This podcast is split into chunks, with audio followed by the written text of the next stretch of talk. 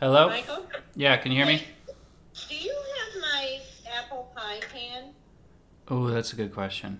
What does it look like? Uh, it looks like a pie I pan. don't think so. I don't think so. No? All right, I'll keep looking. Hey, for it. while you're on the phone, can I ask you something? Yeah? Do you know my friend Diego? Yeah. What do you think about Diego? I like him live. Could you go into more specific or recording a port, uh, podcast about him? Are you recording me? No, no, but I just want some sort of reference for like a quote. Um, I would say he's friendly. He's um, charismatic. hmm He fits into crowds well when he doesn't know people. Yeah. Um, he's a great dog catcher. He's a great dog catcher. Yeah. That's a good idea. All right. Well, thanks, Mom. I appreciate that. Okay, bye. All right. Bye. Uh, all right, guys. Welcome to another episode of Deflowering Diego Salazar. Uh, I am your co host, Michael Monty, uh, along here with co host. B R Ock. Our special guest this week is uh, Hunter Toro, um, longtime faithful confidant of Diego Sal- Salazar. Th- uh, welcome to the show. Hello, it's a pleasure to be back. Thanks, guys. So um, that was my mom speaking earlier. Um, so she um, once hosted a Thanksgiving at our family home that Diego uh, went to. And when we did this, there was about uh, seven people and eight dogs.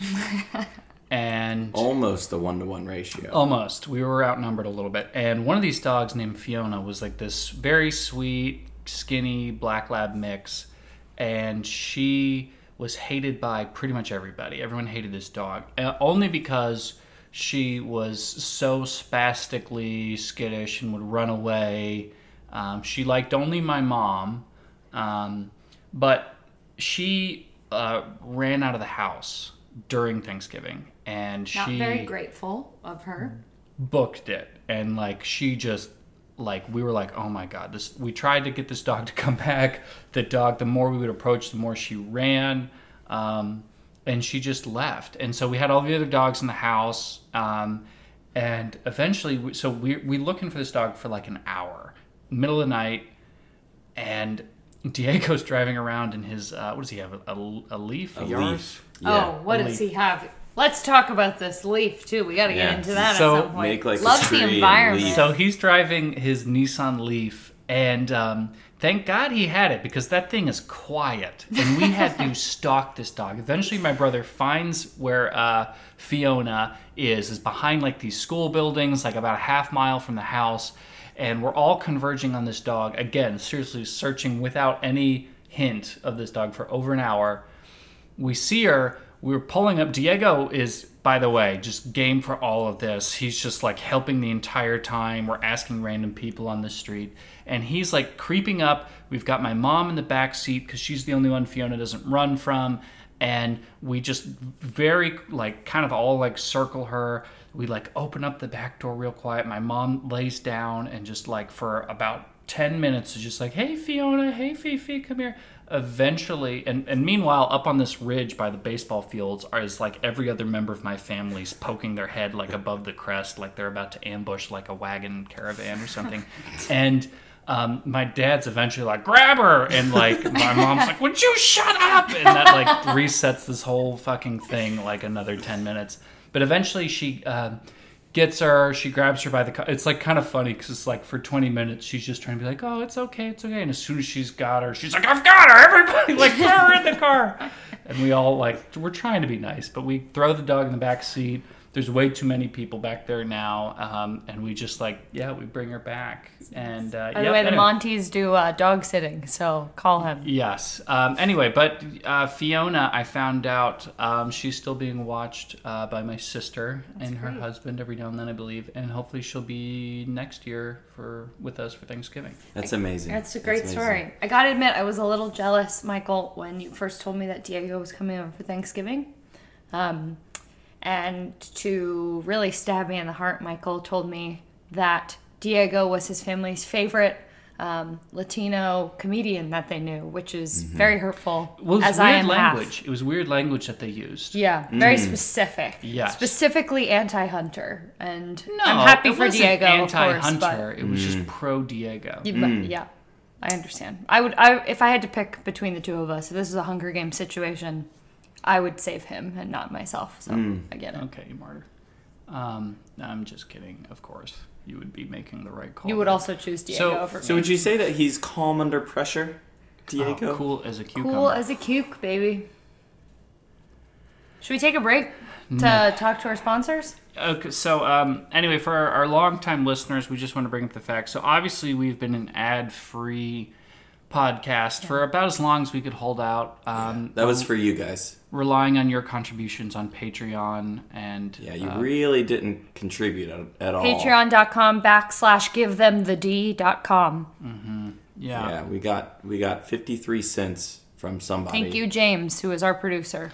So anyway, um, so we've had to outsource um, to advertising um, to try and keep this thing alive and pay for the rather ample budget. Um, so anyway, so uh, Brock, if you would like to introduce our sponsor for this week, um, now's the time. Vapes by James. Blow it up your butt. Vapes by James. Blow it up your butt. Thank you, James, for sponsoring the podcast. Vape responsibly. So, in other news, um, you know, we've we've got our uh, our subject of the week. I'm really excited for this one because I know what it is ahead of time. Hunter, if you don't mind randomly selecting a topic out of the ball. Okay, great. Okay. Ahem. Does he believe in ghosts?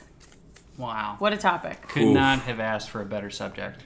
Does Diego Salazar believe in ghosts? I'm gonna go ahead and jump in here.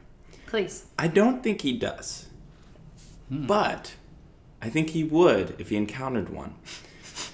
I think As the logic goes, for all people with ghosts, yep, understood. that's my personal take on it. That's a hot take. I like that. Has anyone had a, a, a brought this subject up with Diego? Does anyone have some insider info on this subject? Yeah, so uh, I know Diego is not a religious person, and I know that he went through his own sort of uh, Deconversion. deconversion in his life. He was raised Catholic um, in his home in Venezuela. And at some point, I think things didn't start adding up. I don't want to speak for him, but since it's exactly what I'm doing, this is sort of paraphrased from what he's told me in his life.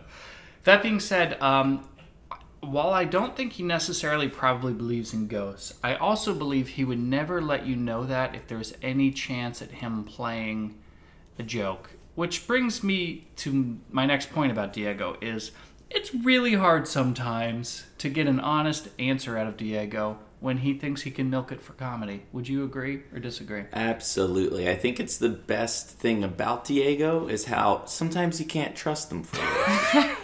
Well, you guys, I'm gonna have to disagree with both of you. Oh my god. Um, as a Uh, Here we go. fellow comedian, Special guests. Do you do comedy? Running the show. I do again. do comedy. Thank you. you Yes, should Michael. talk to Diego. He's I- really yep, fun. that's funny. actually where we met. He Thank does you. improv. we had a Yeah, meet cute you- at improv. At improv. You yeah. should do. You should talk to him about doing improv because he would have a lot of great tips. He's really funny. He's a really funny guy. He's You really. know what? Never funny, mind. I don't. I don't Latino. remember what I was gonna say. It's fine.